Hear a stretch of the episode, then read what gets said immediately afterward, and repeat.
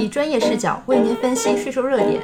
本节目由何瑞达北京税务师事务所与何瑞达北京信息技术有限公司联合制作。个人所得税、自然人合伙人税收研究二、生产经营所得和股权转让所得之税。刘忠志主编，二零二二年三月七日。在前一篇文章《自然合伙人税收研究一：利息、股息和红利之税》中，我阐述了合伙企业获得利息、股息和红利，自然人合伙人的税收待遇。本文进一步研究自然人合伙人税收待遇的其他内容。一、从合伙企业税法历程看，经历了将合伙企业所有收益作为收入总额，统一按 百分之五 至 百分之三十五 的五级超额累进税率征税，到将利息、股息和红利从收入总额中分出，按 百分之二十 的税率征税的变化过程。根据财税二零零零九十一号，财政部、国家税务总局关于印发《关于个人独资企业和合伙企业投资者征收个人所得税的规定》的通知附件一第四条。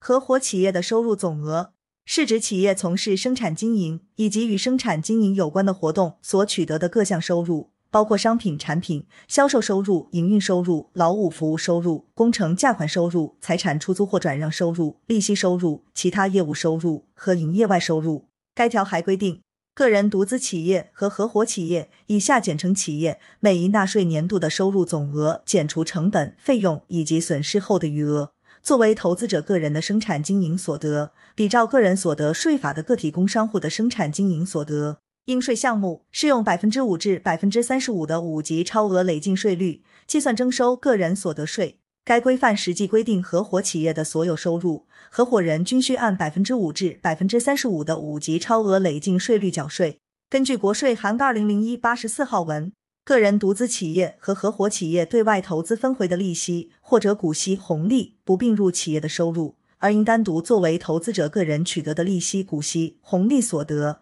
按利息、股息、红利所得应税项目计算缴纳个人所得税。因此，该文规定了合伙企业的收入总额为财税二零零零九一号列明的收入总额减除利息、股息、红利所得。结果是，自然人合伙人对于合伙企业对外投资分回的利息、股息、红利，按 百分之二十 的税率缴纳个人所得税。对于其他收入，还是比照个人所得税法的个体工商户的生产经营所得应税项目，按 百分之五 至 百分之三十五 的五级超额累进税率缴纳个人所得税。根据各规范的逻辑，股权转让所得是并入生产经营所得缴税的。二、随着国家鼓励创投企业的发展，创投合伙企业、自然人合伙人也享受了税收优惠政策。这在前一篇文章《自然合伙人税收研究一：利息、股息和红利之税》中已经阐述。三、合伙企业生产经营所得税收政策及调整。对合伙企业的生产经营所得，国家的税收政策相对稳定，